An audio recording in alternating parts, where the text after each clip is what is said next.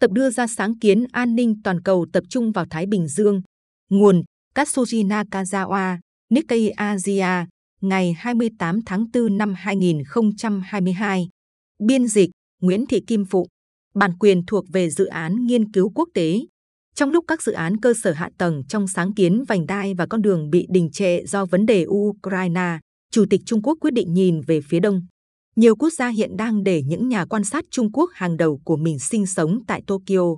Một phần nguyên nhân là do Bắc Kinh giám sát các nhà ngoại giao rất chặt chẽ, và gần đây hơn, Trung Quốc còn áp đặt các biện pháp hạn chế nhập cảnh khó khăn nhất thế giới vì Covid-19. Và các chuyên gia về Trung Quốc ở thủ đô của Nhật Bản hiện đang bối rối trước một đề xuất mà tập đưa ra vào tuần trước.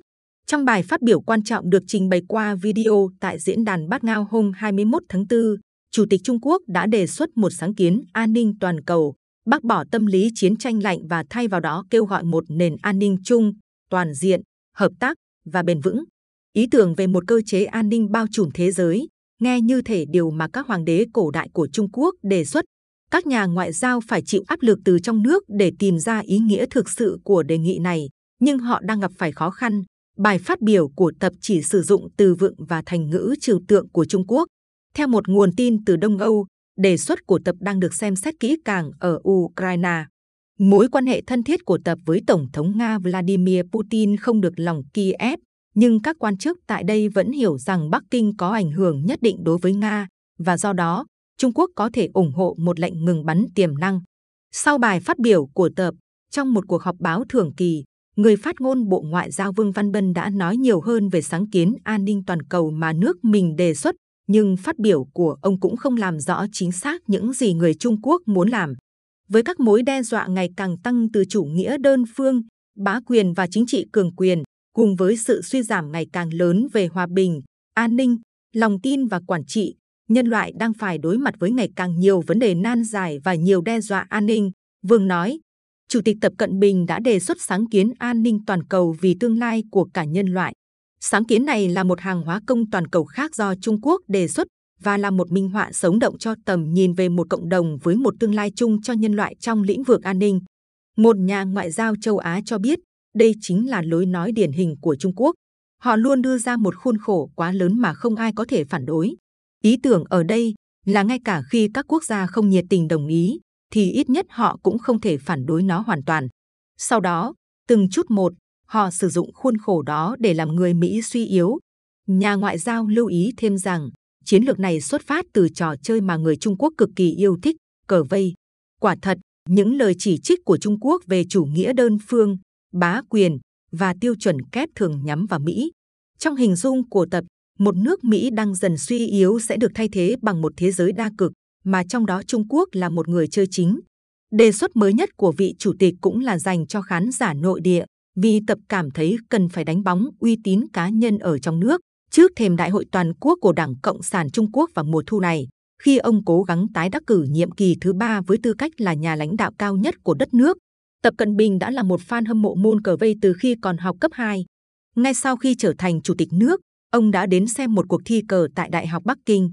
Ấn tượng với lối đánh cờ quyết liệt của một sinh viên, Tập đã nói rằng ông hy vọng các nhà ngoại giao Trung Quốc cũng sẽ tiếp cận các vấn đề đối ngoại theo cách tương tự. Các quan chức Bộ Ngoại giao chắc chắn đã tiếp thu lời chỉ trích gián tiếp này. Chính sách ngoại giao chiến lang sau đó được cho là có nguồn gốc từ những tuyên bố như thế này của Tập. Một manh mối để hiểu được suy nghĩ của Tập là hiệp ước an ninh gần đây giữa Trung Quốc và quần đảo Solomon ở Nam Thái Bình Dương. Thỏa thuận được ký ngay trước bài phát biểu của Tập vào ngày 21 tháng 4. Nội dung cụ thể của hiệp ước chưa được công bố, nhưng người ta tin rằng nó cho phép quân đội Trung Quốc được điều động đến hoặc tàu hải quân Trung Quốc được ghé thăm đảo quốc này. Thỏa thuận đã gây ra phản ứng mạnh mẽ từ Mỹ, nước tuyên bố rằng nó có thể dẫn đến việc Trung Quốc tiến quân vào Nam Thái Bình Dương. Đảo Guadalcanal, nơi có thủ đô của quần đảo Solomon, từng là chiến trường của một trận chiến ác liệt giữa Nhật và Mỹ, vốn đã trở thành bước ngoặt trong Thế chiến II. Những bước tiến mới của Trung Quốc ở Thái Bình Dương có thể có liên quan đến sự đình trệ của sáng kiến vành đai và con đường vì lý do cuộc chiến Ukraine. Nỗ lực tạo ra một khu kinh tế lớn từ lục địa Á Âu trải dài về phía Tây đã bị đình trệ sau cuộc xâm lược của Nga. Trung Quốc hiện đang nhìn về phía Đông. Trong bài phát biểu của mình vào tuần trước, Tập đã đề cập đến Hiệp định Đối tác Kinh tế số. Dù hiệp định này không thu hút được nhiều sự chú ý, nhưng Trung Quốc đã nộp đơn xin tham gia hiệp định này hồi tháng 11. Thỏa thuận đã được Singapore, New Zealand và Chile ký vào năm 2020. Ba thành viên hiệp định đối tác kinh tế số cùng với Brunei là những thành viên cốt lõi ban đầu của hiệp định đối tác xuyên Thái Bình Dương. Hồi tháng 9, Trung Quốc cũng đã nộp đơn xin gia nhập hiệp định đối tác xuyên Thái Bình Dương, nay được gọi là hiệp định đối tác toàn diện và tiến bộ xuyên Thái Bình Dương bằng cách tham gia vào quá trình thiết lập tiêu chuẩn cho các lĩnh vực tiên tiến như trí tuệ nhân tạo. Trung Quốc muốn tăng cường sự hiện diện của mình trong thương mại khu vực, sáng kiến an ninh toàn cầu, hiệp định đối tác xuyên Thái Bình Dương và hiệp định đối tác kinh tế số có mối liên hệ với nhau. Điều quan trọng là Mỹ không có sự hiện diện mạnh mẽ trong cả hai khuôn khổ. Nếu Trung Quốc tham gia hiệp định đối tác xuyên Thái Bình Dương và hiệp định đối tác kinh tế số, nước này có thể thống trị hai khối hiệp định.